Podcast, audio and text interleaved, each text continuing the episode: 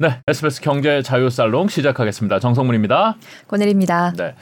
저희가 오늘은 어, 애널리스트 한 분을 모셨는데 저도 정확히 이분이 무슨 분석을 하는 애널리스트인지를 잘 모르겠습니다. 일단은 예, 소개해드리겠습니다. 어, 서병수 연구위원님 모셨습니다. 안녕하십니까? 예, 안녕하세요. 아, 예. 예. 어, 애널리스트신데 예. 무슨 애널리스트신 건가요? 그러니까 공식적으로는 제가 섹터 전략이라고 하거든요. 섹터 전략. 예. 네. 근데 이제 사실은 어, 국내에서는 저만 하는 영역이라서 네. 저희 미래에셋만 하는 영역이라 좀 특별한데요. 네. 일단 기본적으로는 글로벌 투자자 관점을 견질합니다. 네. 국내 기업만 보지는 않고요. 그리고 특정 섹터나 특정 매크로 담당자는 자기들의 보는 시각이 있기 때문에 네. 한계가 있는데 최근에 이제 투자라는 것들이 여러 산업과 산업이 이제 컨버전스하게 되고 약간 매크로 같은 경우에도 매크로 대, 큰 지표가 아니라 개별 기업 단에서 보는 게 좀 유리한 경우가 있어요. 그래서 이제 그런 것들을 좀 종합적으로 접목하는 분야를 어, 보고서를 쓰는 걸 원칙으로 하고요. 그 대신 이제 그런 것들을 쓸 때 저 같은 경우에는 그 해당 관련되는 기업들을 직접 분석을 합니다. 그래서 그런 기업들의 선정을 하고 그 기업들의 실적 발표 자리나 컨콜에서 어떤 큰 흐름을 약간 bottom-up 방식으로 접근하고 그런 이슈들이 투자자한테 도움이 되는 걸 매달 작성하는 걸 원칙으로 하고 있습니다. 무슨 그 얘기예요? 알아, 알아들었어요. 나 무슨 얘기인지 못 알아들었네. 좀, 아니, 좀다 한다는 얘기 같이 들리는데요. 예, 어. 뭐 약간 그러니까 지금 투자자 관점에서 글로벌 투자자 관점에서 도움되는 얘기들을 네. 필요에 따라서 다 하되 방법론적으로 놓고 보면은 이제 매크로 이렇게 하는 게 아니라 네. 거기와 관련되는 이슈가 있는 산업의 기업들을 어, 다 일일이 분석을 해서 거기서 이제 하나의 결론을 도출해내고 아, 뭐 추천을 한다 뭐 이런 식으로 보시면 뭐 그냥 뭐 하나씩 여쭤보면 좋을 것 같은데, 예. 그러니까 최근에 인플레이션 흐름도 예. 개별 기업들을 분석해서 전체적인 거시를 많이 보시더라고요. 예. 저희 좀 나오시는 분들은 대체로 이제 거시로 그렇죠. 예 아까 바트만 말씀하셨는데 예. 보통 이제 내려오시는데 올라가는 방식으로 많이 맞습니다. 최근에 인플레이션을 분석하셨던데 예, 좀 말씀 좀 해주세요. 어떻게 보고 사실은 계신지. 이제 매크로 담당하시는 훌륭한 애널리스트 분들이 많은데 저는 이제 그런 능력이 없습니다. 네. 제가 기본적으로 그런 걸 하시는 분이요. 네. 예, 그냥 저는 사실은 애널리스트보다는 그 전에 주식 운용력 쪽에서 네. 경력을 레코드를 쌓았기 때문에 네. 투자자 관점에서 보는 거고요. 예, 그래서 이제 기본적으로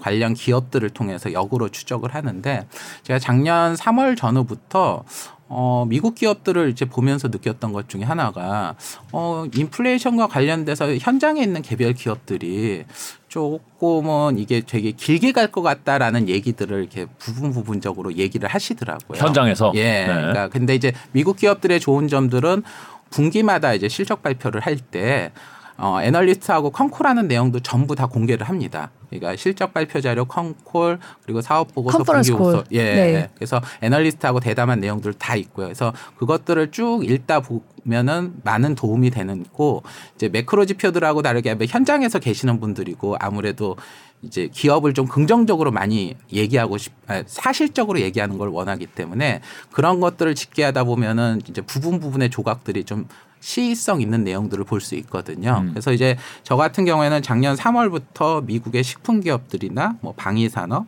광산 기업, LNG, 비료 산업, 구조조정 컨설팅 회사, 뭐 다 작년에 좋았던 섹터 아니에요? 예, 다? 음. 이제 그런 섹터들을 보고 거기에 관련되는 기업들이 실제로 무슨 말씀을 하시는지 음. 정리를 했는데 그런 것들을 좀 일괄적으로 쭉 정리를 하면서 제가 느낀 거는 어, 생각보다 미국에서의 인플레이션은 일시적이지 않을 수 있다라는 좀 약간 결론을 얻었고 뭐 그런 상황들이 뭐 뒤에서도 말씀드리겠지만 생각보다 내년도 갈 수 있다라는 겁니다. 그래서 올해도 계속 이어질 수 있다는 말씀이신 예, 거죠. 현재로서는 좀 가능성이 있다고 봅니다. 작년보다는 좀 낮긴 하겠지만. 그래서 이제 그런 것들을 접근하는 방식이 이제 매크로 하시는 분들하고는 좀 관점이 다르니까 음. 그리고 또 이게 여러 기업들의 개별 케이스를 보다 보니까 사실은 아주 크거나 정확하게 보지는 않는 거죠. 근데 현장에서는 그런 사례 케이스들 귀납법적으로 쭉 보다 보면 좀 그런 것들이 보이는 것 같고요. 이제 그런 상황 하에서 그러면 은 그런 기업들을 투자를 하면은 도움이 되지 않을까라는 종목적인 아이디어까지 좀 제시하려고 하고 있습니다.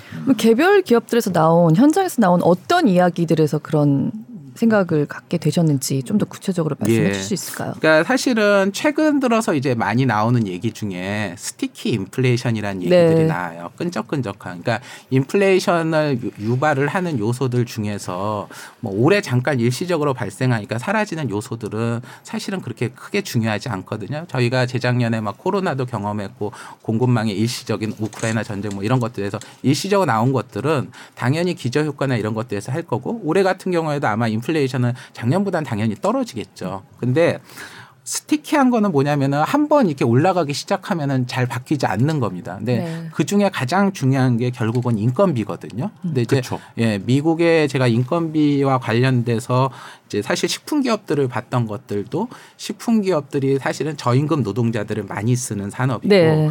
그리고 저임금 노동자들의 생계비에서 가장 중요한 부분이 사실은 식품 물가거든요. 근데 식품 물가나 인건비 지금 다 꺾이지 않는 모습을 보이고 있고요. 제조업 쪽에서나 방위 산업 쪽에서도 그런 모습들이 포착이 되고 있습니다.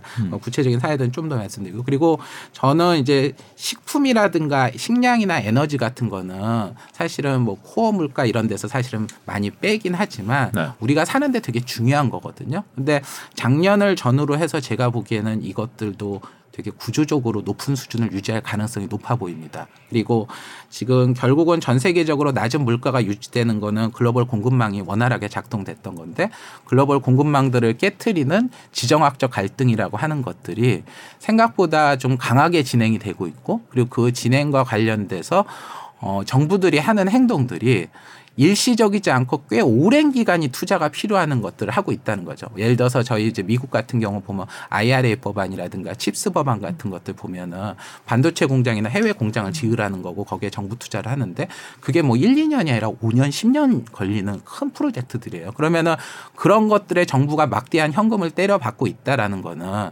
이런 상황들에 대해서 미국 정부라든가 각국이 지금 이 한두 해 우크라이나 전쟁이나 일시적인 걸로 보지 않는다는 거잖아요. 그래서 이런 것들이 기업 현장이라든가 이런 데서 연속적으로 포착이 되기 때문에 어, 저는 이런 상황을 좀 새로운 new normal로 좀 봐야 되는 게 아닌가라고 했고 작년부터 이제 그런 것들을 조사를 했고 실제로 제가 보고서들 쓰거나 sector들 보면서 이런 생각들이 좀 더 계속 굳혀져 가고 있습니다. 특히 그러니까 아, 예. 방금 말씀하신 대로 그러니까 예. 미국에서 이렇게 제조업을 미국에서 해라, 미국 예. 안에서 만들어라라고 하는 다양한 지원책들이나 좀 새로운 규제책들이 예. 이런 스티키 인플레이션을 계속 이렇게 진행시킬 거다. 좀 그런 뭐 말씀이신 그런 거죠. 말씀입니다. 네. 그러니까 사실은 미국이 제조업 국가 이거 되게 이상한 그렇죠. 얘기거든요. 예. 아마 오랫동안 못 들었던 용어죠. 작년 초만 하더라도 미국이 제조업 국가다 이런 얘기하면 다들 웃었을 거예요. 제조업은 사실 한국이나 중국이 해야 되는 거고. 근데 이제 저도 이제 연초부터 그런 생각은 못 했는데 이제 제가 12월 달에 이제 미국 리쇼링 제조업 관련되는 보고서를 쓰면서 공부를 했던면서 느낀 거는 아, 미국이 이제 제조업을 키우는데 진심이구나. 라는 생각이 음. 들었어요. 그게 이제 사실 IRA 법안이라든가 CHIPS 법안 같은 거에서 나오는데 제가 12월 달 지난번 보고서에도 말씀드렸지만 미국에서 제조업체들한테 납품하는 소모품 납품하는 회사가 있거든요. Applied Industrial이라는 회사인데 이 회사가 지금 9분기 연속 실적이 earning surprise를 기록하고 있습니다. 예, 여기가 사실 예. 우리는 잘 모르는 기업인데 예. 굉장히 좀 화제의 기업이었어요. 그러니까 제가 이 기업은 지금 어저께도 52주 신고가를 기록했고 사실 한국에서 많이 알려진 기업이 아니고 엄청 대표적인 기업은 아니에요. 근데 이제 제가 이 기업을 주목한 이유는 딱 하나예요. 뭐냐면은 미국의 제조업을 알고 싶은데 매출에서 대부분이 미국에서 발생을 하고 그리고 전방 산업이 미국 제조업 한두 기업이 아니라 거기 이제 제 보고서를 보시면 정말 다양한 산업들, 전통 산업들 다양한 산업들의 매출이 골고루 분포돼 있고 그리고 여기가 소모품을 만들거든요. 장비하고 다르게 소모품이라는 거는 꾸준히 소모가 되기 때문에 제조업의 그런 겨- 가동률이나 이런 거와 연동되는데 이 회사가 지금 미국의 제조업과 관련되는 장비나 소모품 관련되는 회사들 중에서 가장 실적이 먼저 돌았고 가장 강해요.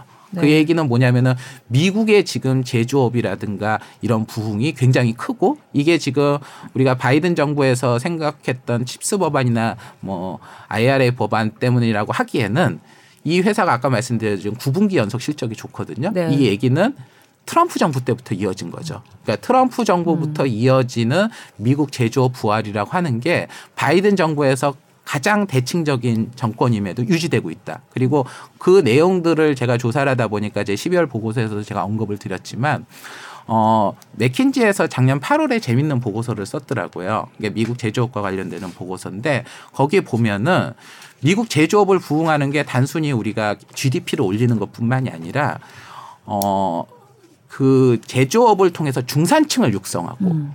공급망을 미국 내 공급망을 확보하고 그리고 중산층을 육성을 하는 거는 단순히 우리가 이제 일부의 이익이 아니라 어 지금 미국이 양극화가 돼 있잖아요. 네. 그리고 그 중심에는 트럼프를 중심으로 하는 그런 극단주의 세력인데 그걸 지지했던 분들이 사실은 중산층 제조업 이런 분들이잖아요. 그분들은 미국이 실리콘밸리를 중심으로 금융을 중심으로 성장한다 하더라도 본인들은 망할 수밖에 없는 거죠. 그리고 전부 제조업을 미국 밖으로 했더니 지금 사실은 중국이라든가 코로나나 여러 상황들에서 문제가 됐지 않았기 때문에 미국이 이제 정책적으로 의도해서 미국 제조업을 살려야 된다라는 것들이 그 맥킨지 상업용 보고서에도 나와 있고 저는 그게 지금 트럼프 바이든으로 이어지는 거에 일관적인 현상이다라고 보고 있어요. 그래서 아까 이제 스티키 인플레이션 관련돼서 인건비 얘기를 드렸는데 제가 그거 관련돼서도 되게 재밌게 보는 것 중에 하나가 뭐냐면요.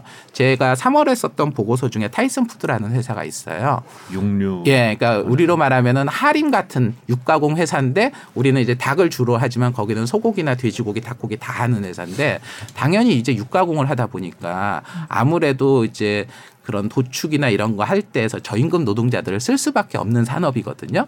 미국 내에서 이제 1위 사업자인데 이 회사가 무슨 얘기를 하면 작년 3월이면은 어 바이든 정부 들어서고 나서도 어느 정도 됐는데 최근 들어서 노동자를 구하기 힘들다는 거예요. 근데 그게 왜 그러냐? 트럼프 때 외국인 노동자들을 막았는데 그게 그냥 유지예요.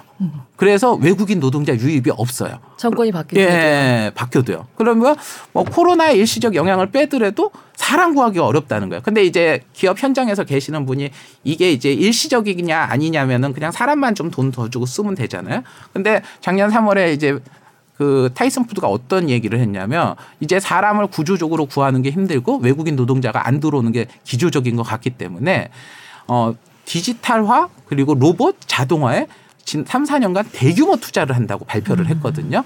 그러니까 이거 그럼 기계가 로봇을 아니 기계가 소를 잡아요? 인간을 그러니까 이제 인건비를 자동화를 최소화시키고 네? 디지털화를 최소화시키는 거죠. 아, 최대화. 예, 최대로 네. 해서 네. 사람을 최소화시키는 방향으로 가겠다는 거예요. 그러니까 지금 미국에서 지금 근데 이게 이제 3월에 Tyson Food의 얘기인데 Tyson Food 말고도 지금 이런 비슷한 얘기들이 제가 많이 보여요. 예를 들어서 제가 작년 11월에 썼던 보고서에서는 미국 방위 산업 관련돼서 얘기를 드렸는데 미국 방위 산업에서 지금 최대 문제 중에 하나가 무기의 수요는 지금 엄청나게 폭증하고 있거든요. 지금 무기 주요 무기들이 전쟁을 통해서 새로 필요하기도 하고 지금 미국의 주요 무기들이 지금 교체 시기에 다가왔어요. 그리고 해외에서도 지금 미제 무기들을 원, 원하고요. 근데 무기를 지금 제대로 생산할 사람이 없어요.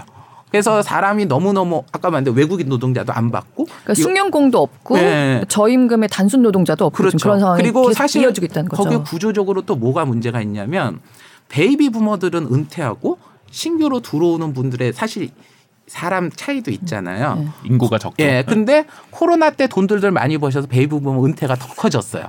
그러면 인력 부족이 엄청 심각해진 거예요. 그러면은 이 문제 때문에 지금 전략 F-35 전투기를 펴면 주력 전투기들을 지금 미국 정부가 원하는 수준에서 속도를 생산을 못 하고 있거든요. 근데 이게 지금 대응이 안 돼서 수주가 쌓였는데도 생산을 못 하는 거예요. 그러니까 지금 현장에 있는 Lockheed Martin이나 Northrop Grumman이나 이런 회사들이 어떻게 하냐면 로봇, 디지털화, 디지털 트윈 이런 것들에 지금 공장을 투자하는데 수십억 달러를 투자하겠다고 지금 공공연하게 얘기하고 있어요. 그러니까 이제 그쪽에서 보는 건 뭐냐면 지금의 인건비 부족 사태나 인력 부족 사태가 일시적이지 않다는 거예요. 왜냐하면 이게 지금 그런 데다 수십억 달러를 투자하려면은 투자비도 그렇고 기간도 그렇고 한두 해 끝날 거로 생각을 하면 그렇게 보지 않는 거잖아요. 그렇네요. 예. 그리고 미국 정부가 지금 하고 있는 여러 정책들도 보면은 원래 밖에서 만들던 제품들, 중국에서 만들던 제품들을 미국에 와서 만들라고 하고 있고 그리고 미국에 관련되는 여러 산업들을 키워가고 있고 근데 사람 부족한데 외국인 노동자는 여전히 못 들어오게 막고 있고 음. 이게 지금 뭐냐면은 그로 인해서 중산층이나 이런 제조업에 이른 분들이 소득이 올라가고 그래서 지금 인건비라든가 어 실업률이 굉장히 낮은 속도로 유지되는 거죠. 그리고 기업들이 이 상황이 코로나라든가 일시적 상황이 아니라는 걸 인식하고 이제 대규모 투자를 하고 있고 그런데 여기서 중요한 건 뭐냐면 미국은 IT 강국이잖아요. 네. 그러니까 지금 아까 제가 아까 했지만 digital transformation이나 디지털을 통한 digital twin이나 제조 혁신 이런 것들이 한국에서는 그 무슨 소리 하는 거야 이렇게 하는데 미국에서는 그것들을 실제 구현하거나 가능하거나 현장에서 하는 기업들이 많이 있어요. 그리고 미국이 그걸 가장 잘할 수 있고요.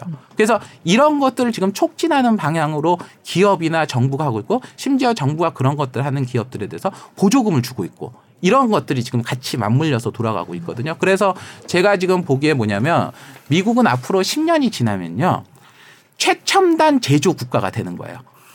그걸 노린다. 예. 그리고 그 과정에서 해외에 있던 공장들도 다 끌고 와서 미국으로 갖다 놓고 그리고 그 과정에서 인건비 상승하고 저- 그 수혜들을 미국의 중산층 제, 제조하는 노동자들이 수혜를 보게 해서 기업과 노동자가 같이 가는 거기에 필요로 하는 비효율이나 문제는 칩스 법안이나 IRA 법안에서 보셨지만 정부 보조금과 시장 봉쇄로 해결하겠다.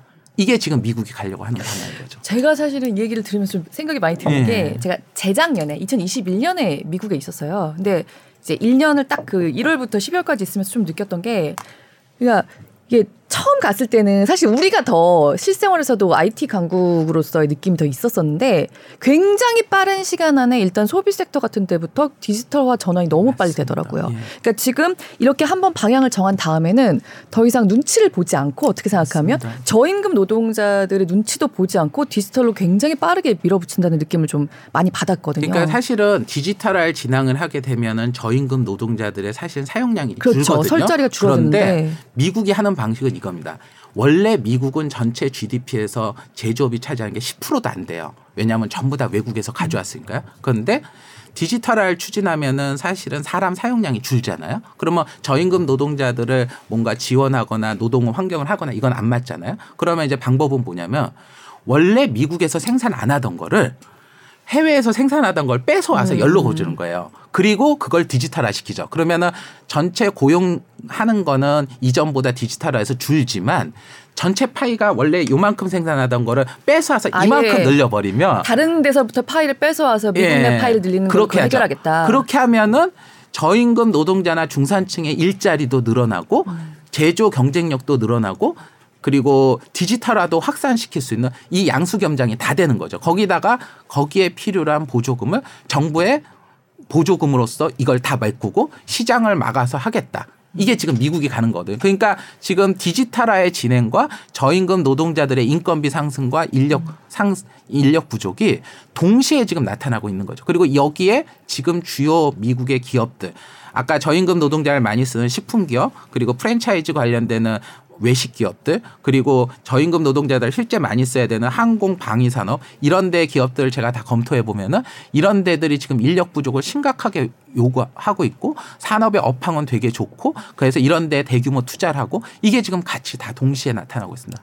근데 제가 말씀드리면서 약간 그러면 궁금해지는 부분이 뭐 장기적으로는 이렇게 디지털화가 되고 나면은 나중에는 장기적으로는 어느 정도 물가도 안정되는 효과를 볼 수 있겠지만 지금 당장은 그렇게 인건비도 상승하면서 제조업을 미국으로 가져오는 게 또 지금 가장 현안인 이 물가에는 또 자극 요인이 될 수가 있는 거잖아요. 부정적이죠. 그렇죠. 그러니까 지금 보면은요. 미국은 그러니까 물가 상승이 미국 기업한테 안 좋을까요? 이거는 근데 이제 미국 유권자 입장에서는 일자리가 늘어나는 것하고 이 물가가 내려오지 않아서 내 실질 임금이 사실은 결, 약간 낮아진 효과가 있는 거고 요거 사이에 좀 그러니까 두 가지 측면을 말씀드릴게요. 첫째 네. 기업 측면에서 보고 있고 미국의 일반적인 직원 아, 사람들 입장으로 놓고 볼 때 두 측면 다 지금 미국은 인플레이션을 높게 유지하면서도 대안이 있어요. 어. 일단 기업 기준으로 놓고 보면요. 경쟁력이 강한 기업은요. 물가 상승이 오히려 호재입니다.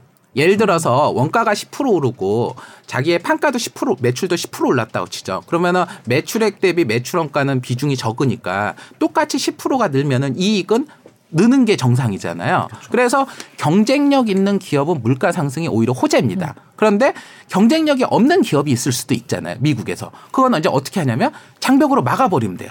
외국에서 물건이 못 들어오게. 어, 국가 하겠다. 안보라든가 여러 가지 논리로. 그래서 이제 그런 것들을 통해서 기업들은 지금 나쁘지 않은 상황이에요. 물론 해외 비중이 큰 기업들은 좀 다를 거예요. 실제로 제가 어 1월 27일에 나온 팩트스탯에 나온 자료를 보니까 최근 실적 발표 나온 게 지금 4분기 실적 발표 한 27% 26% 됐는데 미국의 매출 비중이 50%인 S&P 500 기업하고 미국의 매출 비중이 50% 이하인 기업들을 분류를 해서 실적을 분류를 했는데 확연하게 미국에서 매출 비중 50%가 큰 S&P 500 기업이 이익이나 매출이나 다 좋아요. 근데 이게 지금 수분기째 계속 진행되는 현상이에요.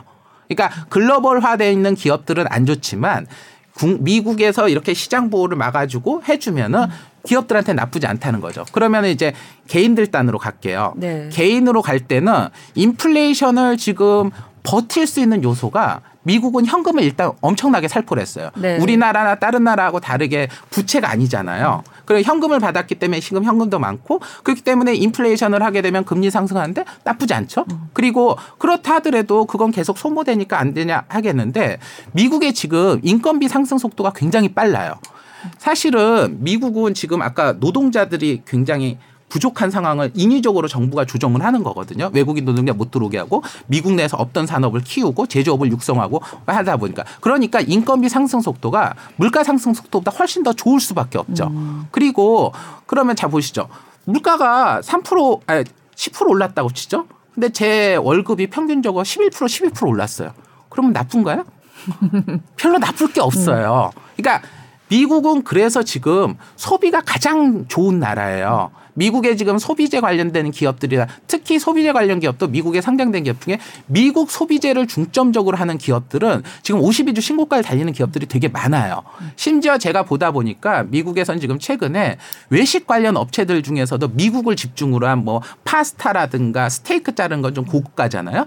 그런 애들도 지금 52주 신고가 종목들이 나오고 있어요. 그러니까 이게 뭐냐면 미국이 지금 유독 소비가 좋은 거는 이분들이 생각보다 소득이 나쁘지 않은 거예요. 그리고 그것들을 그 갭을 메꿔주는 거는 아까 말한 대로 막대한 현금을 통해서 극복이 된 거죠. 그러면은 지금 상황에서 과- 어느 정도 조절 가능한 물가 수준이라 하더라도 다른 나라보다 높은 수준을 유지하는 게 맞고요. 그리고 기업들 입장에서도 인건비가 지금 계속 올라가고 어떻게 보면 그런 것들을 지금 비효율이 발생을 하는 거잖아요. 그런 것들을 가격 전가를 하더라도 시장에 글로벌 공급망이 막혀 있는 상황이니까 어느 정도 정가가 되고 이런 상황들이 유지되고 있는 거죠. 그렇기 때문에 저는 어 생각보다 물가가 미국 물가는 꺾이지 않을 거고요. 그러니까 미국의 경기는 그렇게 생각처럼 많이 꺾이지 않을 것이고 그렇죠. 위원님께서 생각하시는 네. 거는 그래서 미국이 어느 정도 인플레이션이 좀 유지되는 것을 좀 용인한다고 하더라도 금리는 나- 많이 낮추지 않는다고 하더라도 쭉 갈 것이다. 이 그렇죠. 그러니까 네. 지금 인건비나 고용 데이터는 지금 매우 강하잖아요. 네. 그런 거는 부인할 수 없는 사실이고요. 그리고 지금 지정학적인 갈등 같은 것도 지금 사실 해소되는 게 없잖아요. 그러면은 글로벌 공급망 같은 것도 그렇고 그리고 거기와 연관되는 식량 같은 것 특히 이제 러시아로부터 식량이라든가 비료나 에너지 비중이 큰데 이런 것들도 생각보다 높은 수준을 유지할 가능성이 높죠. 예를 들어서 저희가 유가 기준으로 보면 우크라이나 전쟁이 터지기 전에 제가 기억했던 게 2, 3년 전에 유가는 40불에서 60불이라고 했어요. 셰일이 이제 무한정 뽑아내니까 60불 넘어가기 어렵다고 했거든요. 네, 기억나요. 예, 근데 지금 작년보다 유가가 많이 빠졌어요. 근데 70불이에요. 70불에서 100불이라고 하는데 대부분의 분들이 동의하고 지금 최근 보시면은 유가는 지금 위쪽으로 올라갈 가능성이 높다고 보거든요. 그러면은 딱 놓고 보면은 기업 환경에서 유가 측면에서도 레벨이 지금 올라간 거죠. 그러니까 근데 이런 것들을 해소하려면 우크라이나 전쟁이 끝나고 러시아 우크라이나 전쟁이 끝나고 나면은 미국과 중국 간의 전쟁이나 이런 것들이 완화돼야 되는데 저희 지금 최근에 이제 뉴스 보시면은 CSIS에서 뭐 대만 침공 관련된 게 막 전 세계적으로 화제되고 한국에서도 난리였잖아요. 이 얘기는 뭐냐 러시아 우크라이나 전쟁 터지면 바로 이제 중국하고 전쟁 준비한다는 얘기인 거고 러시아 우크라이나 전쟁도 지금 보시면 충계 대전을 앞두고서 지금 각자 병력을 모으고 있다 해가지고 지금 유럽 국가들이나 미국 국가들이 탱크 지원하고 있잖아요. 네. 그러면은 확실한 거는 충계 대전 끝나고 나면 5, 6월까지는 일단은 휴전은 없겠죠. 그렇겠죠? 그러면은 여차면 올 연말까지 가는 거예요. 그러면 이런 상황들에 대해서 지금 사실은 어떤 게 있냐? 뭐 만약에 정말 미국이 극단적으로 러시아한테 양보해. 그리고 뭐 중국하고 지금 이게 우리 힘드니까 뭐 분해 이렇게 가면 될 수 있는 거죠. 근데 지금 미국이 하는 것들은 보면은 IRA 법안이나 칩스 법안이나 중국하고 단절시키거나 뭐 이런 것들을 계속 하고 이게 지금 1, 2년짜리가 되게 장기적 가는 거죠. 그리고 인건비나 인력 관련돼서도 마찬가지고요. 그래서 저는 그러면 인건비, 식량, 에너지 그리고 글로벌 공급망과 관련되는 요소들 이런 것들은 쉽게 꺾이는 상황이 아닌데 이게 작년보다 좀 완화되지만 크게 올해도 개선될 여지가 없다. 그리고 이게 하나의 new normal이 된다. 그러면은 우리가 코로나 이전의 물가로 돌아가는 게 올해 가능할까요? 저는 불가능하다고 보고 있어요. 그리고 그게 그 미국 입장에서 나쁜가요? 전 나쁘지 않다고 봐요. 예를 들어서 식량 가격하고 에너지 가격이 오르면 미국도 좋아요. 미국이 지금 러시아에 가려져 있지만 식량 수출 국가고요. 에너지 수출 국가예요. 그리고 에너지와 관련되는 수많은 기업들이 미국 내에서 많이 있거든요. 그러면은 그런 기업들이 고용 효과도 높아요. IT 실리콘밸리 애들보다 저임금 노동 나서 그러면은 어, 그런 애들이 올라가는 게 과연 나쁜가? 라고 생각을 하면 나쁘지 않은 상황인 거죠. 예, 뭐 저는 그렇게 봅니다. 지금 최근에 IT 기업 쪽에서 그 구조조정한다는 뉴스가 많이 나왔는데, 그러니까 그거는 그 실리콘밸리 얘기고 일반적인 다른 산업하고는 다른 얘기다. 그러니까 사실은 그 부분도 최근에 이제 고용 지표들 보시면 나올 거예요. 실리콘밸리에서 사람 자른다는 얘기가 작년부터 나왔고 제가 그래서 구조조정 관련돼서 컨설팅 기업들도 작년에 언급을 했었는데 고용 지표 보면 사람이 맨날 부족하대잖아요. 그렇죠. 이게 말이 안 될 정도로 부족해요. 이거는 저는 음, 실리콘밸리와 나머지 지역을 좀 다르게 보셔야 된다고 보고요. 그리고 저는 미국 정부가 지금 그거를 좀 다르게 좀 구분해서 보는 것 같아요. 그러니까 어떻게 보면 미국이라는 나라가 그동안 어 2008년 금융위기 터지고 나서 실리콘밸리하고 쉐일을 비롯한 야- 에너지라는 두 개 축을 키워갔잖아요. 근데 이제 이쪽은 이미 충분히 컸잖아요. 근데 이제 그런 것들은 이만큼 컸지만 다른 산업들은 크지 못했고 제조업들이 아니기 때문에 정부 입장에서 보면 당연히 필요하고 약한 산업들을 밀어주는 게 필요로 한 거죠. 민주당 정부인데. 민주당이건 공화당이건 제가 보기엔 중요하지 않아요. 그러니까 저희가 민주당 공화당 하면서 하지만 지금 주요 경제 정책은요. 네. 트럼프 때하고 현 바이든 정부하고 동일해요. 외국인 노동자 여전히 맡고 있고요. 미국 중심의 제조업을 키우고 있고요. 계속 중국하고 싸우고 있고요. 그리고 그런 제조업 육성과 관련되는 것들도 하나도 바뀐 게 없어요.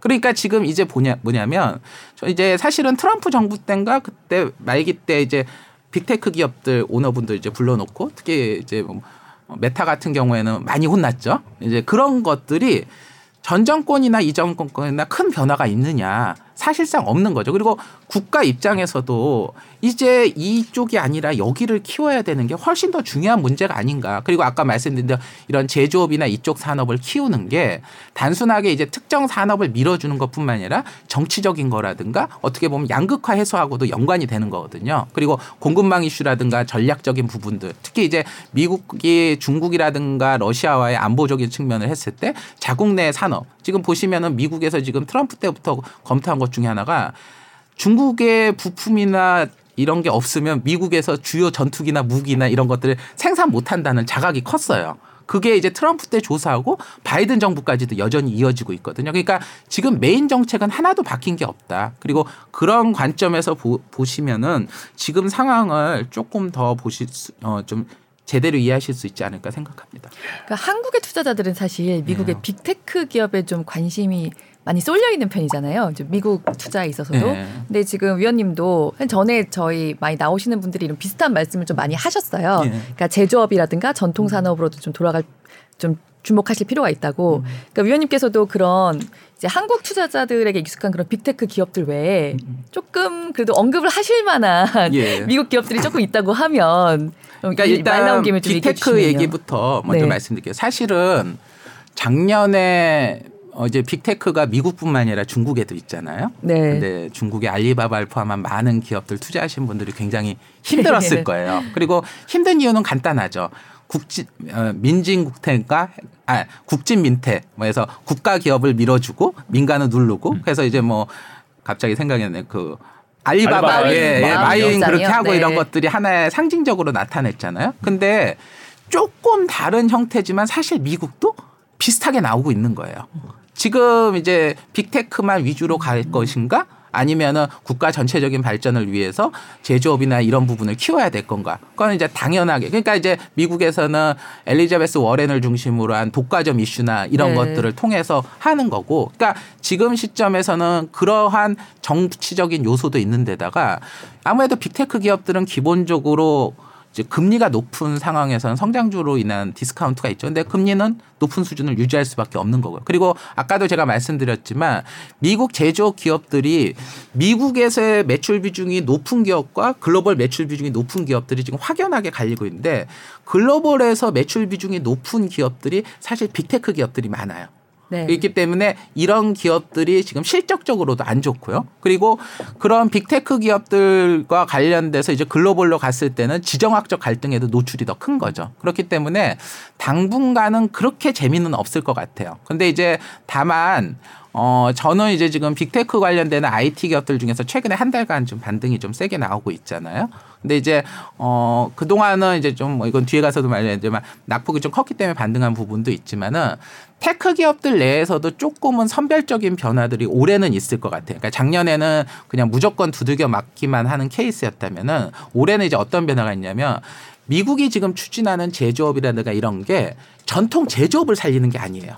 음. 그러니까 전통 제조업을 살리지만 전통적인 방식으로 전통 제조업을 키우는 게 아니에요. 그러니까 미국이 강력한 IT나 디지털화나 로봇이라든가 엔비디아가 많은 뭐 디지털 트윈이나 이런 기술들을 제조업에 접목시켜 가지고 얘네들이 업그레이드된 제조업을 하겠다는 거거든요. 사실은 미국이 제조업을 키우겠다고 하지만 아무리 하더라도 한국이나 독일이나 일본 같은 애들을 장기적으로 이길 수는 없잖아요. 그렇다고 수십 년 동안 막을 수는 없고 그러면 제조업이 구조적으로 잘하려면 뭐 해야 돼요? 미국이 잘하는 게 뭐냐는 거야. IT고 디지털하고 이런 거잖아요. 이거를 지금 제조하고 접목시키는 작업들을 할 거고 여기가 앞으로 올해 본격적으로 개화가 될 거로 보고 있어요. 그러니까 그런 것과 관련되는 big tech 기업들은 상대적으로 좀 수혜를 볼 수 있겠죠. 그러니까 예를 들어서 TSMC 같은 공, 기업은 공장을 미국 제조업에다 공장을 짓고 정부 보조금을 받으니까 그런 것들은 플러스가 나올 수도 있고요. 아까 말한 똑같은 AMD라든가 CPU를 만든다 하더라도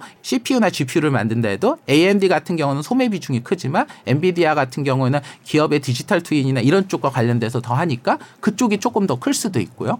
그리고 cloud라든가 이런 쪽과 관련되는 영역들이 조금 더 부각을 받을 수도 있죠. 그러니까 그런 것들이 좀 차별화가 될 거다. 그래서 사실은 작년에는 big tech 기업 중에서 인텔이 가장 좋았잖아요. 인텔이라는 거는 소매 대상으로 스마트폰 판매가 됐고 특히 이제 안드로이드 영역까지 잠식하면서 성장을 했는데 어, 저는 그런 B2C 쪽보다는 B2B에서 성장 여력을 가져갈 수 있고 미국 쪽에서 그런 걸 할 수 있는 big tech 기업들이나 관련 기업들. 그래서 cloud를 하더라도 예를 들어서 구글보다는 마이크로소프트가 이런 것들이 조금 더 유리할 수도 있겠죠. 그런 준비들을 많이 하고 있으니까. 그러니까 그런 관점에서 조금 tech 기업들을 이제 많이 빠진 기업들은 좀 다시 보실 필요가 있지 않나 이런 생각은 하고 있습니다. 어, 올해는 big tech 기업들도 B2B 비즈니스 어떻게 하는지 그렇죠. 그쪽을 좀 보고 플랜을 그러니까 짜봤으면 좋겠다. 정부가 투자를 하는데요.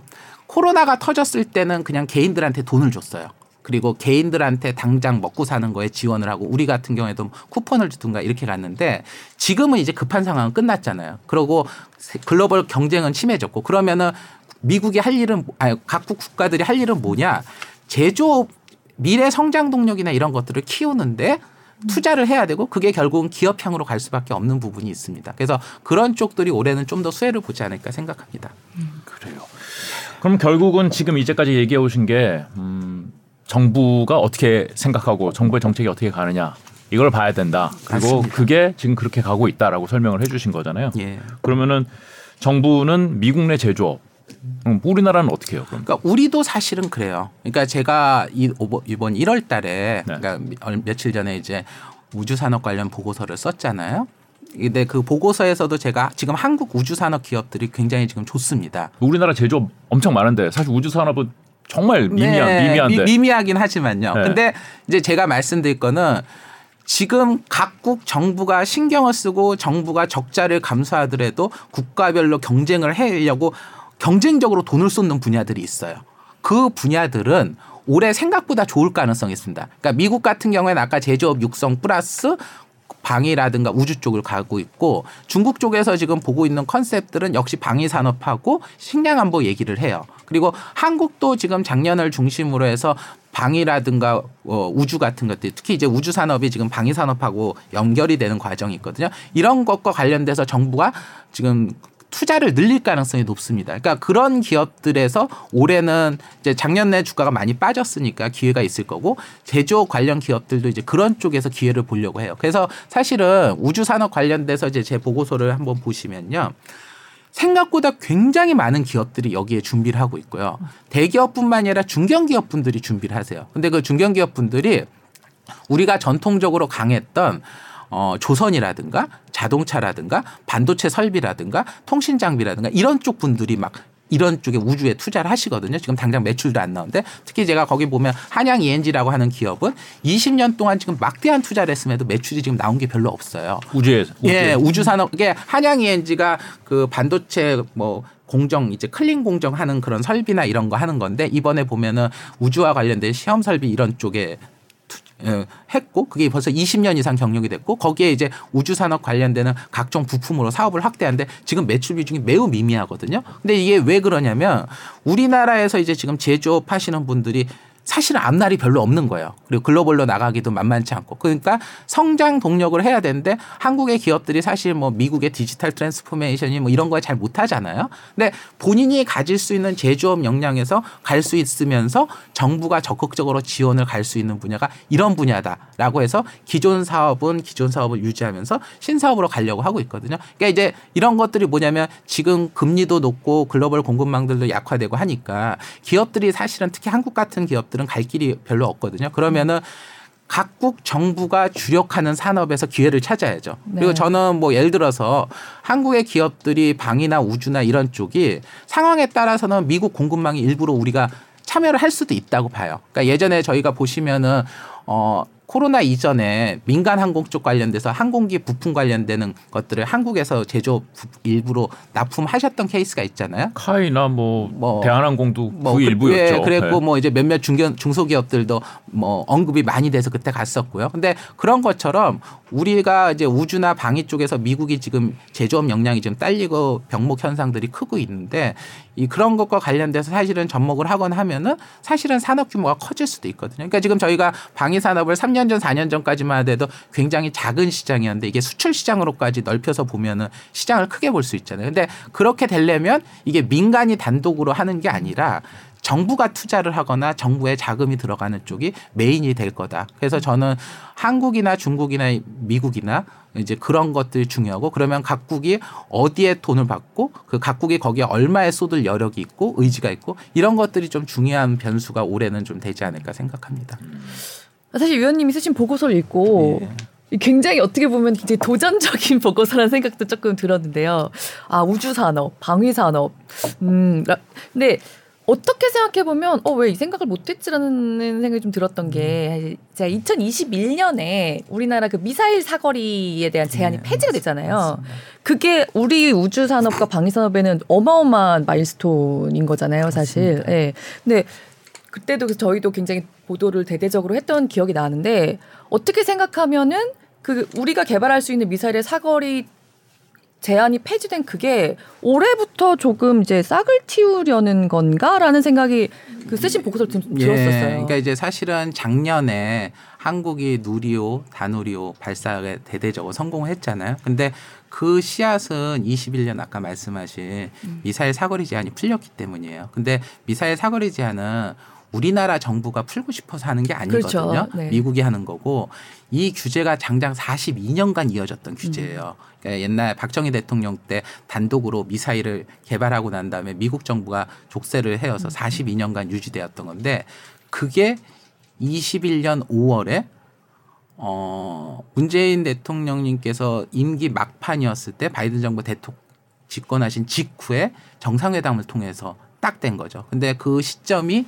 어떤 시점하고 연결이 되냐면은 중국이 20, 19년 20년대에 달 프로젝트들을 성공을 하면서 달과 관련돼서 막 하고 21년 22년 전으로 해가지고 어 달에다가 러시아하고 중국이 같이 연합을 해가지고 어, 우주 달 기지를 건설하겠다라는 얘기들이 막 나오고 네. 미국에서 지금 그것과 관련돼서 우려를 하는 게 그러니까 뭐 아니, 달을 중국도 갈 수 있지 뭐 미국만 가야 돼? 뭐 이렇게 얘기할 수 있는데 지금 미국 쪽에서 나오는 게 뭐냐면 그러면 달을 통해서 인공위성 지구 쪽에 있는 인공위성을 뒤에서 공격할 경우에는 대안이 없다. 그리고 달에다가 어 기지를 무단으로 하고 영토를 점령하고 들어가면은 미국이 힘들 수 있다. 뭐 이런 얘기들이 나오거든요. 안 와닿긴 하네요. 예. 근데 이제 이 저희는 이제 네. 그 스케일이 안 하다는데 네. 미국은 그거를 걱정을 해서 실제로 21년에 무엇을 했냐면은 그런 지구와 달 사이 중간에 어 하는 비행대들을 새로 창설을 했고요. 거기에 들어가는 그 중간 지역의 감시 위성을 발사하는 프로젝트들을 이미 들어갔어요. 25년인가 20년. 미국 우주군 얘기도 나오긴 예. 들었긴 들어본 것 같긴 그래서 한데요. 네. 그게 이제 하는데 그런 것들을 하게 되면은 미국이 지금 아르티메데스 프로젝트를 빨리 달로 가야 되는 이제 미국과 중국이 일종의 경쟁이 붙게 된 거죠. 근데 아르티메데스는 그러니까 미국이 지금 달과 화성에다가 사람을 보내겠다고 하는 부- 계획이거든요. 근데 네. 이제 이게 원래는 2017년에 발의될 때는 미국 혼자서 하려고 했어요. 근데 어느 순간부터 이게 국제 프로젝트로 바뀌었고 거기에 한국도 가담을 했는데 한국이 들어간 시기가 아까 말씀드린 21년 5월이에요.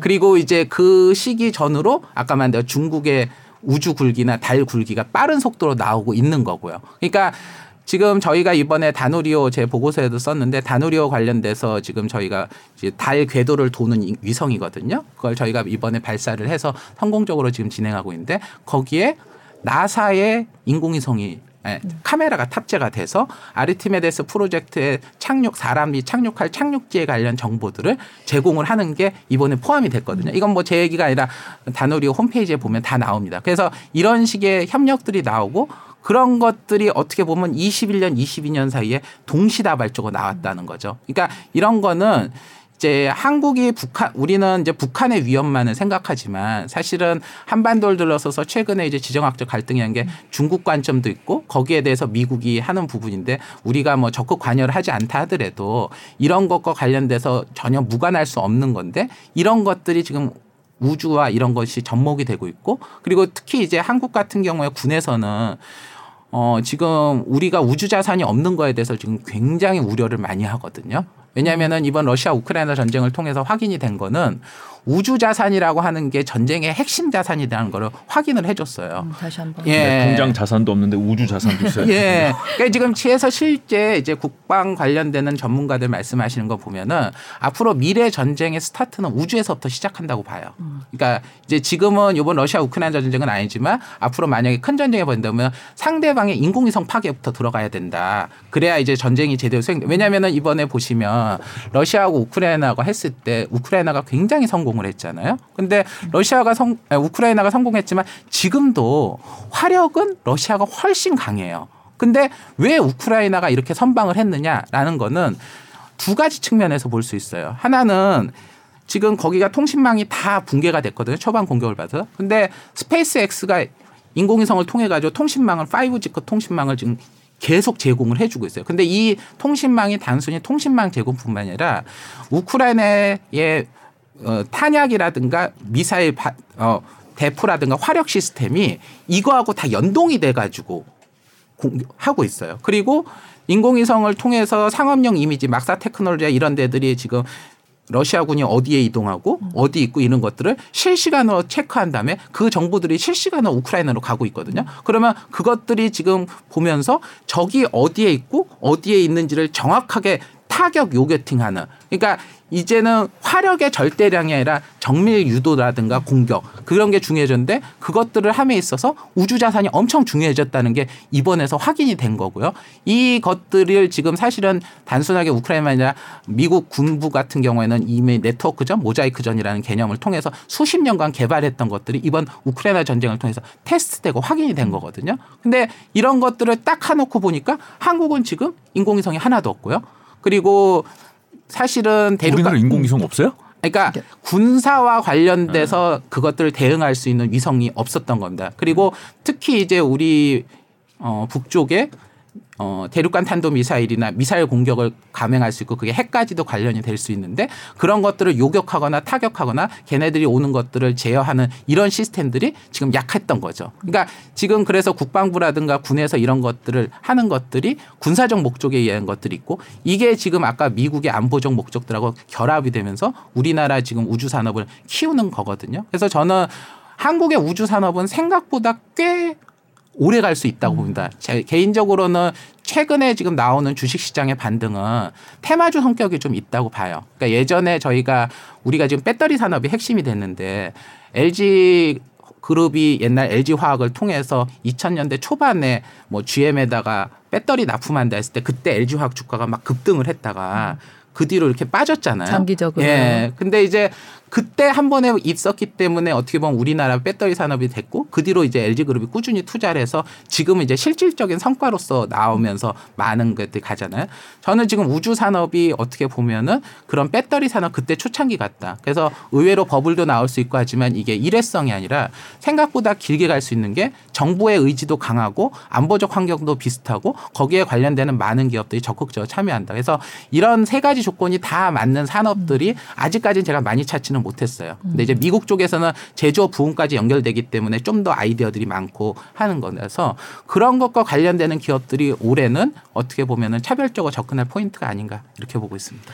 이게 말씀하시는 걸 듣다 보니까 이게 두 가지 측면이 좀 생각이 되는 게 일단 2000년대 초반에 배터리 같다. 지금 방위 산업과 우주 산업이 지금이 그게 되게 인상적인데요. 그 얘기는 결국 어떻게 보면은 이제 정말 그쪽에 투자해서 조금 과실을 보시려면 사실 좀 굉장히 장기적인 투자가 좀 네, 필요했었잖아요. 저도 일반 그렇습니다. 투자들 입장에서는. 네.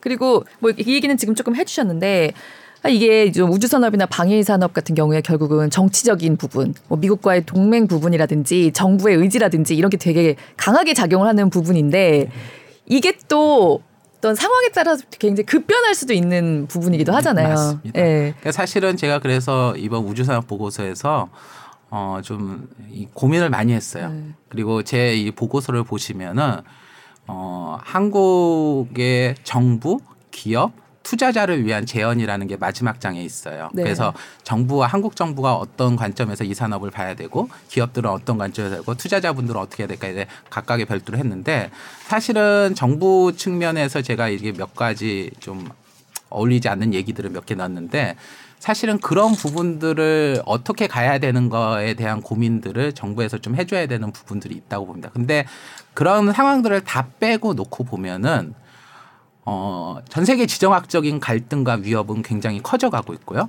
그 중심에 한국이 있고요. 이게 그래서 이제 저희가 대만 공격 얘기가 불과 3, 4년 전까지만 해도 지상파에서 언급된다는 것 자체가 웃기는 얘기잖아요. 근데 이제 그러면서 당연히 한국군 그리고 주한미군에 대한 얘기들이 이제 공공연히 나오고 핵무장 얘기도 이제 나오다 보니까 미국 국방부 장관께서 한국에 와가지고 뭐 그런 코멘트까지 어제 하신 거잖아요. 그러니까 지금 안보적 환경이 한국이 직면한 안보적 환경의 리스크는 커져가고 있고 이거는 해소될 가능성은 없다는 거죠. 그러면은 저희가 생존을 하기 위해서는 그런 것과 관련되는 투자를 늘리는 거는 정치적 성향하고 상관없이 이제 필수적인 거라는 거죠. 물론 이제 저희가 생각하는 이런 상황들이 제가 생각하는 거하고 다르게 정말 미국이 중국하고 화해를 하고 빠른 속도로 해소가 되고 러시아 우크라이나 전쟁이 끝나고 이렇게 갔으면은 좋겠죠. 근데 제가 보기에는 그럴 가능성은 매우 제한적으로 보이거든요. 그렇다면은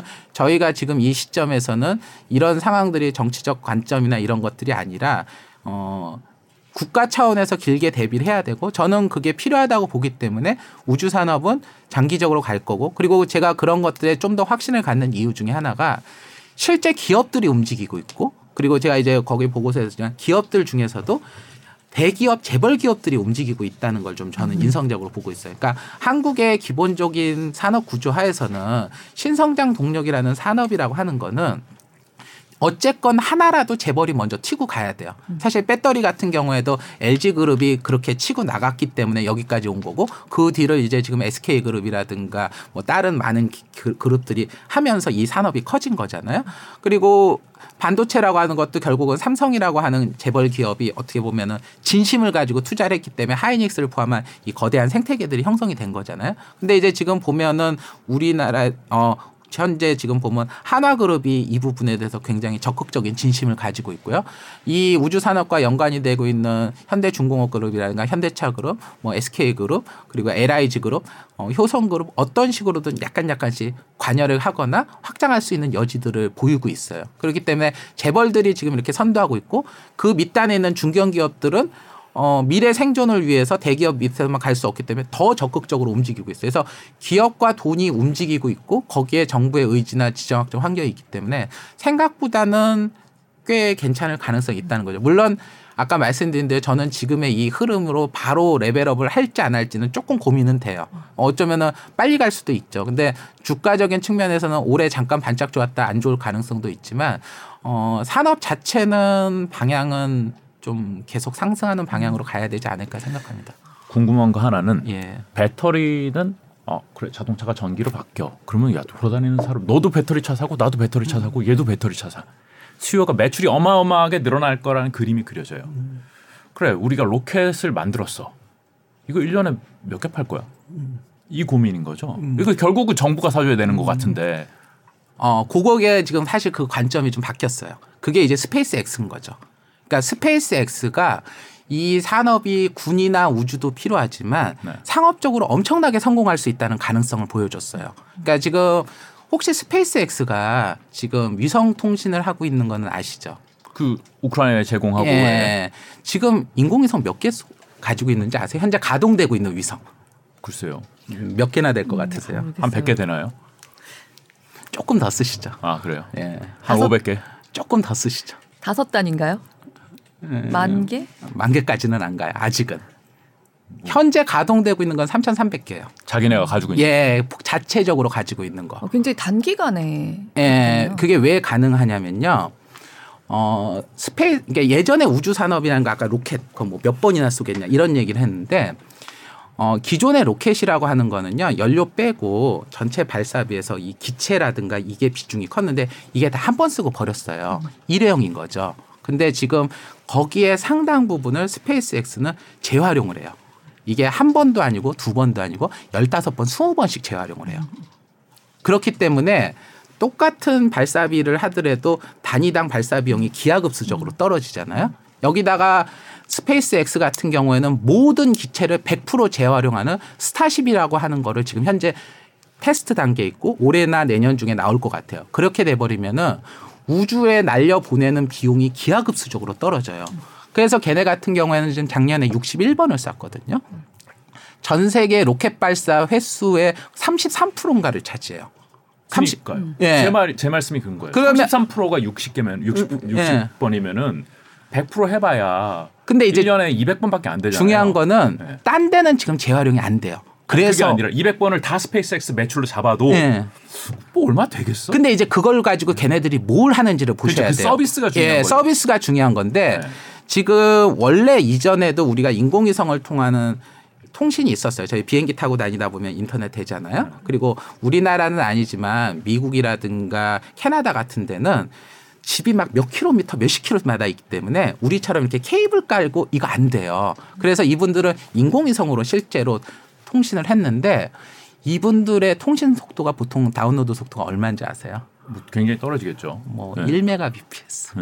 네. 기껏 해봐야 10메가bps가 max예요. 그러면은 화면창 띄워놓고 10메가bps 하려면 막 성질이 터지는 거예요. 그런데 지금 SpaceX는 100메가bps예요.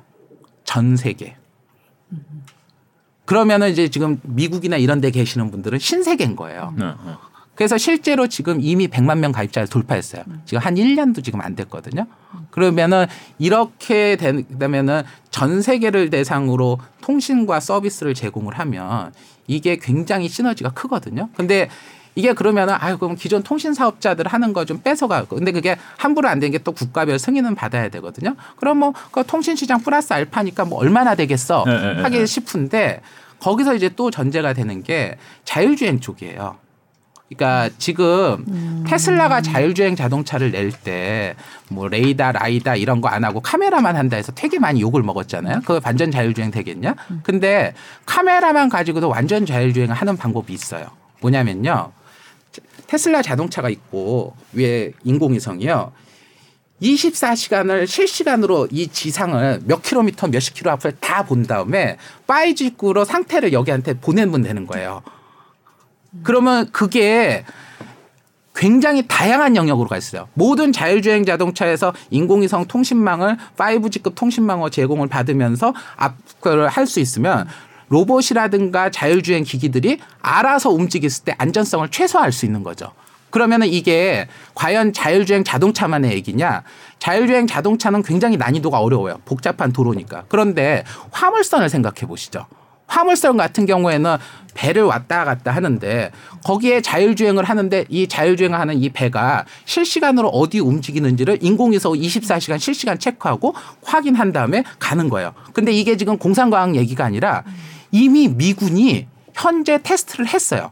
실제로 조선소에서 배를 발주를 해가지고 자율주행 선박이 이미 지금 가동을 하고 있거든요. 아직 완전 시공하지만 그리고 선박만 그럴까요? 항공기는요.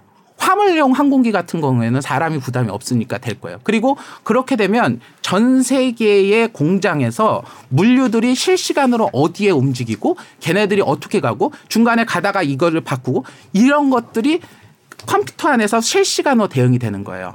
그냥 통신이네요, 통신. 예. 우주라고 말씀을 하시지만 결국 예. 통신이네요. 통신과 AI와 그리고 거기와 관련된 디지털 트윈이 통합이 돼야 되는데 디지털 트윈이라든가 하는 개념들이 생산 요소들이 되려면 공장 내에서는 각각의 생산 요소들이 실시간으로 어디가 움직이는지를 파악해야 되고 공장 외에서는 얘네들이 실시간으로 어디에 움직이는지 체크해야 되는데 공장 외에서 실시간으로 제어 체크하는 거는 우주에서 있는 인공위성을 통해서 해야 되고 기존의 인공위성은 그게 안 되는 게 기존 인공위성은 속도가 느리기 때문에 이런 자율주행이나 이런 것들을 할 때 안 되는데 지금 저궤도 단에서의 이렇게 3천 개, 5천 개 지금 SpaceX 같은 경우는 뭐 15,000개, 3만 개까지 지금 깔려고 하거든요. 그러면 통신 속도 가 점점 점점 빨라져요.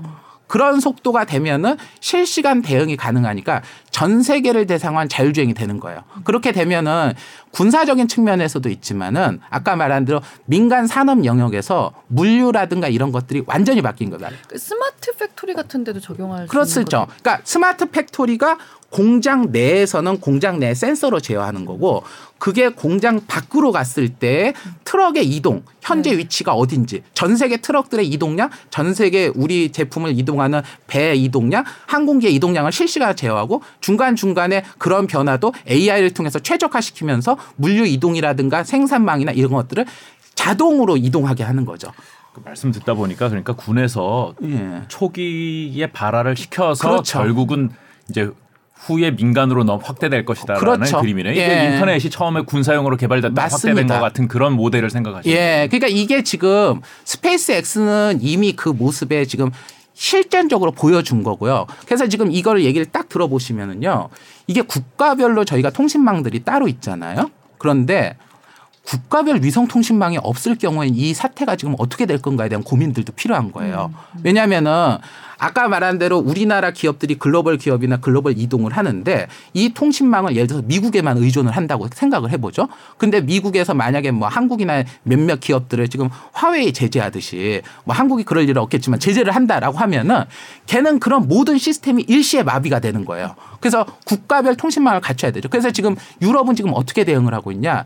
유럽이 저희가 지금 한화그룹이 투자하고 있는 위성통신회사 중에 OneWeb이라고 하는 회사가 있거든요. OneWeb은 지금 현재 한 500 개 초반 정도 작년 말 기준으로 쐈고 한 600개 정도 중반 정도 올해 말까지 쏘면은 이제 전 세계 대상으로 그런 SpaceX와 비슷한 서비스를 제공할 거로 봐요. 근데 이 회사가 원래 수차례 부도가 났어요. 원래 소프트뱅크가 사업해서 수차로 부도났는데 영국 정부가 돈을 계속 국가 돈으로 대주주로 들어가서 막고 최근에는 지금 프랑스 기업하고 합병을 하면서 일종의 우주 공동 통신망을 하고 여기에 지금 막대한 투자를 하고 있거든요. 이게 뭐냐면은 유럽도 미국이 아무리 우방이지만 가져가야 되는 거죠. 그리고 텔레셋이라는 회사가 있어요. 텔레셋이라는 회사는 캐나다 기업인데 기존에 그냥 고궤도의 인공위성 하지만 저궤도 인공위성 하겠다 했는데 여기는 지금 아직 한 대도 못 띄었는데 재무적으로 굉장히 위험해요. 몇 번 지으면. 근데 지금 캐나다 정부가 계속 돈을 태우고 있어요. 심지어 올해 1월 달에도 거의 부도 직전에 갔다는 얘기 나왔는데 정부 지원이 또 들어갔거든요. 뭐냐면은 이게 군사적으로도 그렇고 민간적으로도 그렇고 우주 산업과 관련돼서 먼 얘기 빼고 당장 심급한 문제가 된다는 거죠. 그러니까 당장은 안보적 측면에서 전쟁의 필요성 그리고 전체 산업망이다가 물류 시스템 그리고 이게 사실 ESG하고도 연관이 돼요. ESG 같은 경우에는 탄소 배출을 어떻게 하느냐라는 걸 실시간으로 체크하고 제어를 해야 되나요? 음. 근데 이게 저희가 이동하는 모든 제품들이 이동하는 과정에서 운송 과정에 탄소 배출까지 다 체크를 해야 돼요. 그러면 저희 제품들이 지금 미국에서 한국으로 가거나 왔다 갔다 했을 때 실제 얼마나 이동했는지 실시간으로 데이터베이스로 정확하게 해야 되는데 그 데이터베이스를 실시간으로 어떻게 하나요? 인공위성을 통해서 실시간 제어하고 데이터하고 그거를 최적화시키는 것들을 하고 이것들을 하는 거죠. 근데 이 얘기가 제 얘기가 아니라 엔비디아라든가 펩시코라든가 BMW 같은 회사들은 이미 이것들을 관점에서 글로벌 공급망이나 디지털 트윈 같은 걸 추진하고 있거든요. 유럽에서도 마찬가지고. 그러니까 만약에 이제 이게 지금은 이슈가 안 되고 있는데 만약에 이제 유럽이나 미국이 옛날 우루과이 라운드처럼 탄소 배출과 관련돼서 데이터를 제공하고 못하면 수출을 못하게 하고 사실 그것 때문에 작년 재작년에 한국 기업들도 탄소 배출 줄인 거 했는데 단순히 생산 과정만이 아니라 이동과 물류 전반을 하는 것들을 제어 컨트롤하고 이걸 효과적으로 관리할 수 있는 자체적인 시스템이 없는 기업들은 글로벌 기업에서 도태되는 거예요. 그리고 추가적으로 이것까지가 지금 당장 눈에 보이는 거고요. 그 이외에도 지금 사실은 우주 관련돼서 플러스 알파가 될 수 있는 게 여러 가지 있어요. 아주 지금 근접해서 나온 것 중에 하나는 우주 공장입니다. 이게 지금 웃을 얘기가 아니라요. 우주의 공장을 만든다. 예. 그러니까 먼데 아니고요. 저희 지금 아까 저게도 있잖아요. 거기다가 공장을 만들면 굉장히 효율적인 공장이 나올 수 있어요. 어떤 게 돼서 효율적이냐면 중력이 없잖아요. 중력이 없기 때문에 발생할 수 있는 여러 가지 유리한 부분이 있습니다. 반도체라든가 각종 소재라든가 특수 소재 같은 경우에는 전기 저항이라든가 중력 저항이 없을 때는 굉장히 생산이 용이한 부분들이 있고요. 그리고 인공지능 쪽 관련돼서 장기를 만들 때 저희가 장기 같은 경우는 뼈 같은 거는 이게 단단하니까 분자 단위로 이렇게 조합, 조합할 때 그런데 폐라든가 심장 같은 세포 조직을 할 때는 그 세포들을 조합을 해가지고 어떤 구조를 체를 만들 때 초기 단계는 중력의 영향 때문에 세포들이 무너지거나 잘 안 돼요. 근데 그게 벌써 저궤도 단으로만 올라가면은 그런 중력 제약이었기 때문에 인공 심장이라든가 폐라든가 이런 것들 생산이 굉장히 용이합니다. 근데 이게 먼 얘기가 아니라 이미 미국의 상장사들 중에서 국제 우주 정거장에서 그런 것들을 테스트하거나 만든 애들들이 있고 음. 지금 미국 정부가 지금 우주 정거장이 지금 조만간 없어진다고 하잖아요. 그래서 네. 이제 지금 미국 정부는 국가 차원의 우주 정거장이 아니라 민간 애들한테 우주 정거장을 하는 것들을 허가를 해 주려고 하는데 그 애들들이 지금 다 얘기하는 게 뭐냐면 우주 정거장을 우리가 직접 띄우고 거기에 국가의 일부도 하지만 거기다 공장을 만들어 가지고 그 공장을 가지고 신소재라든가 바이오나 이런 것도 하겠다고 하고 있고 그래서 최근에 이게 얼마 전에 저희 보령이라는 회사가 뭐 우주 예 우리나라 보령 제약하는 그 보령이 우주 관련된 무슨 이상한 기업에다 투자를 했다고 해서 막 뉴스가 된 적이 있거든요. 그 기업이 그런 선거하겠다는 거예요. 그게 이제 한 10년 안에 미국이 그런 공장을 거기 하는 거고. 그러니까 뭐 달이라든가 위성에서 자원 채굴하고 이거는 굉장히 먼 얘기니까 그거는 빼더라도 지금 제가 말씀드리는 영역만 보더라도 우주를 통해서 산업적으로 갈 수 있는 여지들이 있는 거죠. 그리고 그 중간 과정엔 안보적인 위협에 의해서 버퍼링이 될 수 있는 거고요. 아, 출장 갔다 올게 나 우주로 뭐 이렇게 되는 거예요? 우주 공장 쪽으로 좀 약간 다른 데보다 앞서갔다거나 거기, 거기는 그 정도까지는 아닌가요? 아직은 초기예요. 아직은 초기니까 그거는 투자 대상으로 정도는 저는 아직은 보지는 음. 않고요. 뭐 미국의 몇몇 스타트업들이나 몇몇 애들이 있긴 한데요. 저는 이제 그런 얘기까지 하면서 막 하고 싶진 않아요. 제가 2021년에는 막 그 보고서에는 그런 내용들도 막 장황하게 했고 뭐 우주 달에다가 뭐 3D 프린팅으로 뭐 기지 만들고 이런 기업들까지 다 비상장이지만 언급을 했는데 지금은 이제 그거는 아닌 것 같아요. 왜냐하면 고금리 시대고 저희가 뭔가 네. 지금 당장 먹고 살아야 되니까. 근데 지금 저희가 먹고 살고 당장 하는 시기에서 우주 통신망이라든가 우주 감시 시스템 그리고 이미지 이 서비스만 가지고도 굉장히 상업적으로나 성공을 할 수 있고 그리고 중요한 건 뭐냐면 제 보고서 보시면 미국의 미사일 방어 체제와 관련된 대해서 미사일 방어 체제라는 게 적군의 미사일이 미국 본토로 오면 이걸 요격하겠다는 거거든요. 근데 예전에는 이것들을 어 미국이 어떻게 했냐면은 인공위성 막 몇억 달러에서 몇십억 달러 되는 인공위성은 대여섯 개를 이렇게 띄워가지고 했는데 지금 미국 정부에서 2019년부터 SDA라고 하는 기구를 하나 만들어서 한 건 뭐냐면 야 그거 돈도 많이 들고 효율성도 떨어져 스페이스 X처럼 저궤도의 소규모 위성들을 수백 개 수천 개를 깔아서 하는 게 훨씬 더 효과적이고 통신 속도도 빠르고 제할 거. 그래서 이런 쪽과 관련돼서 투자를 확 늘리고 있거든요. 그러니까 그런 것들이 지금 한국군이라든가 각국 정부들이 이번 우크라이나 전쟁을 통해서 확연히 필요하다는 게 느껴진 거고 이런 것들이 한 5년 10년 되고 난 다음에 이걸 기반으로 로켓을 저궤도로 값싸게 쏘고 이런 것들을 할 수 있는 것들은 이제 산업적으로 성공할 여지까지 있는 거죠. 그 아까 딱 한마디로 좀 정리를 좀 해주신 것 같은데 투자의 측면에 있어서는 좀 장기적으로 봐야 하는 것들이 있지만 아무튼 이런 것들은 정말 이제 궤도가 궤도에 오르기 시작을 했고 그런데 지정학적이고 정치적인 요인들로 버퍼링이 있을 수도 있고 좀 더 가속될 수도 있다. 예. 이 부분이 그리고 한국한테 사실은 기회가 되는 것 중에 하나는요. 이제 제가 우주 얘기를 할 때 21년, 20년 같은 경우에는 막 스페이스 X나 블루 오리진이나 막 이런 막 우리 막 좀 우주 여행. 뭐 그런 것들 관련되는 기업들을 했는데 스페이스 X를 빼고는 사실상 다 현재까지는 별로 성과를 못 내거나 실패했어요. 심지어 블루 오리진도 아까 재활용 발사체 이런 거 하겠다고 했는데 다 실패했고 아마존도 뭐 3천 개 인공위성을 깔겠다고 했는데 다 실패했거든요. 그런데 이제 저는 그 원인이 뭘까라고 생각하면은 미국은 실리콘밸리 소프트웨어 IT 관점에서 모든 거를 다 극복할 수 있다고 믿었던 거예요. 그러니까 우리가 테슬라가 초창기 때 공장 짓겠다고 할 때 완전 로봇으로 짓겠다고 했다 큰 사고를 터뜨렸잖아요. 그게 왜냐하면 일론 머스크도 그 실리콘밸리 출신의 사람인 거예요. 기본적으로 미국에 지금 선진하거나 이런 애들 그런 마인드를 가진 애들인 거죠. 근데 그것만 가지고 안 된다는 게 이건 공급망 이슈나 실제 실물 생산을 하면서 만만치 않다라는 걸 경험했고 그거를 극복한 스페이스 X를 빼고 나머지 애들은 다 실패한 거거든요. 근데 이제 스페이스 X의 성공은 전 테슬라가 있고 일론 머스크가 있었기 때문에 가능했다고 봐요. 제조업을 해본. 예. 근데 이제 지금 우리나라의 장점은 뭐냐면 제조업을 잘하는 애들이라는 거죠. 그리고 우리가 우주라든가 아, 항공산업이라든가 로켓 아, 조선이라든가 자동차라든가 IT라든가 이런 것들을 글로벌로 만든 경험들이 있잖아요. 그렇기 때문에 정부라든가 미국 정부의 규제도 풀어졌고 한다면은 기업들이 우, 전혀 다른 영역. 그쪽은 이제 IT적으로 이렇게 갔다 실패했는데 우리는 제조업 쪽에서 이제 이렇게 가면서 시도를 해볼 만한 건덕지가 있다는 겁니다. 그리고 그것들이 이제 한국 기업들한테는 기회가 될 수 있을 것 같아요. 근데 이제 이쪽 분들은 순수 제조업적인 걸 못 해가지고 사고를 쳤고 스페이스X만 하나 성공했다면 한국 분들은 순수 제조업은 원래 강하니까 이들이 하는 실리콘밸리적인 소프트웨어적인 사고나 관점들을 접목을 해야만 사실은 여기서 만날 수가 있는 겁니다. 그리고 그렇게 했을 때는 굉장히 큰 기회가 있고 그게 없으면은 한국 기업들한테도 사실은 지금 이게 그냥 우울할 수 있는 거죠. 그래서 제 보고서에서 말씀드린 것 중에 하나가 지금 우리나라 우주 산업이 배터리 산업이 될 거냐, 미래 배터리가 될 거냐, 미래 태양광이 될 거냐, 이건 아직 모른다. 근데 사실 태양광도 우리나라 주요 재벌들이 다 들어갔지만 중국의 무차별 공세 때문에 결국은 사라져서 없어졌잖아요. 그러니까 그거는 아직까지는 알 수 없어요. 근데 어 그런 것들에서 우리가 극복을 하려면 정부 차원, 기업 차원에서도 그런 부분들에 대한 어좀 더 노력들이 필요하지 않나. 뭐 저는 그렇게 생각합니다.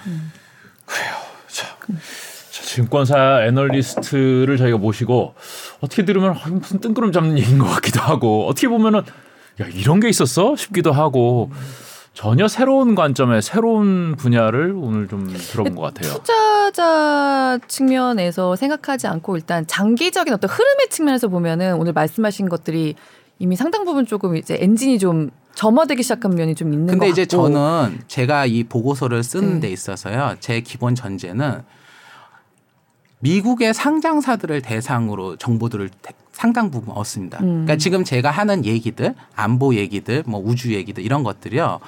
어, 대부분 미국의 상장사들이 하고 있는 얘기들을 제가 정리를 한 거예요. 네. 물론 이제 스페이스X는 비상장사고 원앱도 비상장사지만 그 두 기업을 빼고 나면은 실질적으로 상장사들을 기준으로 하는 거거든요. 그러니까 저는 제가 이 얘기들을 무슨 뭐 개념적이거나 뭐 과학 얘기를 하는 게 아니라 전 제가 투자자거든요. 그러니까 제가 거시 얘기를 하거나 큰 흐름의 얘기를 하지만 그게 실제 해당되는 기업이 없거나 기업과 관련돼서 관련이 없으면 저는 언급할 가치도 없는 거고. 그래서 아까 제가 21년에는 막 우주 뭐 공장이나 이랬지만 제가 지금 그런 얘기는 안 하는 게 지금은 그런 얘기 할 때가 아니고 맞지도 않거든요. 근데 어 지금 제가 말씀드린 이 모든 얘기들 그리고 제 모든 것들은 보시면 다다 해외 선진 기업들이 최근 분기 실적 자료라든가 최근 실적 발표 자료에서 어떤 얘기를 한 거를 기본으로 한 거기 때문에 지금 이 내용은 엄청 먼 얘기가 아니라는 거죠. VC라든가 비상장 기업 단계가 아니라 상장 기업 단에서 움직이는 변화기 때문에 한국에서 이 부분이 익숙치 않을 뿐이지 생각보다는 진행이 빠르다. 그리고 비상장 우주 쪽으로만 얘기 되면 비상장사의 스페이스 X라는 정말 말도 안 되는 괴물이 테슬라 이상으로 뭔가를 이미 만들어냈는데 테슬라는 돌아다니니까 저희들이 알지만 우주는 지금 그렇게 된다는 걸 저희가 모르고 있을 뿐이에요. 그렇죠. 그러니까 애플의 아이폰이 우리나라 들어오기 전에 아, 애플의 아이폰이 그렇게 좋다는 걸 몰랐던 분들이 굉장히 많았던 거하고 똑같은 겁니다. 음. 그래요. 새로운 시대가 열리고 있다 이 말씀이죠. 예. 네. 근데 뭐 예. 왜 왜요? 예. 그러니까 제가 뭐 우주만 얘기를 하려고 했던 거는 아닌데 네, 예. 네. 뭐 인플레이션에서 시작해서 이제 우주까지 왔습니다. 예. 예. 되게 그래서 일반 투자자 입장에서는 음. 성장주는 분명한데 좀 장기적으로 봐야 되고 좀 리스키할 수 있는 성장주다라고 인상을 많이 가지실 수밖에 없을 음. 것 같아요. 그러니까 그런 분들께 조금 그러니까 저는 사실 뭐 오늘 사실 우주 산업만 얘기를 하려고 했던 건 아닌데요. 네. 어 저는 이제 지금 약간 이런 그러니까 우주 산업을 포함해서 혹은 해서 어 저는 사실 아직 한국 우주 산업에 막 적극적으로 투자할 단계는 아직은 아니라고 봐요. 아까 음. 제가 뭐 어, 배터리 얘기 드린 것처럼. 음, 음. 근데 이제 그걸 떠나서 제가 메인으로 지금 얘기 드리고 싶은 거는 음. 이제 어쨌건 산업적으로 미국이 가장 앞서 있고요. 저는 이제 미국 기업을 주로 보니까요. 어, 미국이 혁신과 변화와 기술을 실리콘밸리 IT 중심으로 뭔가를 했어요. 그러니까 음. 우주의 초창기의 스페이스X나 이런 것들도 사실은 그냥 광의로 보면 그런 관점이거든요. 근데 이런 쪽으로 쫙 갔다가 여기는 과하고 실물은 못 받쳐주고 이 갭이 있었던 거예요. 근데 이것들이 지금 정부가 인위적인 노력을 통해서건 이쪽을 이제 키워가려고 해요. 근데 이 키워가는 방식이 그냥 전통 제조업을 그냥 키우는 방식이 아닌 거예요. 예를 들어서 아 정부가 투자를 하니까 옛날 같으면 도로 깔아야겠다 이게 아니라 도로가 아니라 IT망을 공급하고 각 회사들마다 공장들마다 클라우드라든가 이런 것들 음. 설비들을 강화시키고 AI라든가 이런 것들을 지원하고 탄소 배출이나 친환경을 지원 이게 이제 미국이 하는 방식이에요. 그러면은 이쪽이 올라갔다가 이거를 키워가서 얘네들도 얘네 거를 흡수하고 이것도 흡수하면서 얘네들도 가면서 정반합으로 지금 한 단계 level up된 단계로 가는 거고 그게 산업적 측면에서는 전통 제조업이라든가 이쪽으로 집중이 돼 있지만 이것들을 조합해서 갈 수 없는 애들은 안 된다는 거죠. 그러니까 제가 전통적인 우주 산업이라고 하면은 미국에서는 보통 방위 산업 기업들이거든요. 음. 뭐 록히드 마틴이라든가 노스롭 그루먼이라든가 레이시온이라든가 이런 친구들인데 이런 기업들 중에서도 이런 것들의 변화에 대응을 못하면은 쉽지 않을 거다. 음. 그래서 제가 심지어 이제 어, 어, 방위 산업 내 1등이 어, 가장 많이 알려진 한국에서는 록히드 마틴보다 노스롭 그루먼을 더 추천드리는 이유가 그런 거에 대해서 노스롭 그루먼이 전 좀 더 다 대응을 하고 있다라고 이제 제가 11월 보고서에서도 언급을 했고 음. 보거든요. 그래서 지금 저희가 이제 직면하는 거는 IT 중심의 기술 혁신 그리고 어, 전통 산업이 여기를 쫓아가면서 정반합이 되는 음. 그 영역 내에서 정부의 지원 이것들이 조합되는 산업 영역이 음. 사실은 투자의 기회가 있을 거다. 그게 이제 지금 이번 달은 제가 우주 산업을 본 거고요. 음. 뭐 방위 산업도 계속 그런 관점에서 보고 있고요. 그 또 외에 추가적인 영역들도 사실은 필요하다고 봐요. 그럼 뭐 예를 들어서 제가 아직 보고서는 안 쓰기는 했지만 이전에 제가 식량 산업 보고서들을 한 두 번 썼었는데 식품 산업이나 예를 들어서 식품이라든가 식량이다 했을 때는 과거에서 생각하기에는 농장하고 트랙터하고 하는데 지금 미국의 존디어라고 하는 회사가 이제 농기계 만드는 회사인데 네. 여기가 지금 굉장히 핫하거든요. 음. 근데 걔네들의 지금 핫한 이유가 뭐냐면 제2의 테슬라예요. 자율주행과 관련돼서 지금 이쪽이 가장 테슬라 다음으로 앞서 있다고 하거든요. 네. 왜냐하면 농기계라든가 이런 거는 한정된 공간에서 자율주행을 하기 때문에 좀 더 효과적으로 갈 수 있고 여기에 디어가 굉장히 스타트업을 인수하거나 수십 년간 투자를 해서 레벨업이 돼서 잘 가고 있거든요. 그런 것들이 어떻게 보면은 단순한 IT 전통이 아닌 뭔가가 되는 거죠. 그러니까 식량 관련돼서 뭐 식량의 재배라든가 생산이라든가 이런 거에서 저희 지금 이제 농업 관련되는 벤처 기업들이나 이런 것들이 IT 접목으로 가고 있잖아요. 그러니까 지금 이제 산업적으로 군으로만 놓고 본 전통 산업군이 부각을 받을 수 있겠죠. 그리고 식량 같은 경우에는 식량 안보적인 측면에서 각국 정부들이 관심을 갖고 하니까 하지만 그럼에도 이런 기업들이 기존의 IT라는 영역들을 접목을 해서 한 단계 레벨업 단계가 되는 그런 기업들이 투자 대상이 될 거다라고 봅니다. 융합을 할 수 있고 그렇죠. 다른 부문하고 이렇게 결합해서 시너지를 낼 수 있는 기업들이 뭔지를 올해 잘 봐라라는 말씀이신 예. 근데 것 이제. 그 중에 핵심은 저는 IT라고 봐요. 음. 왜냐하면은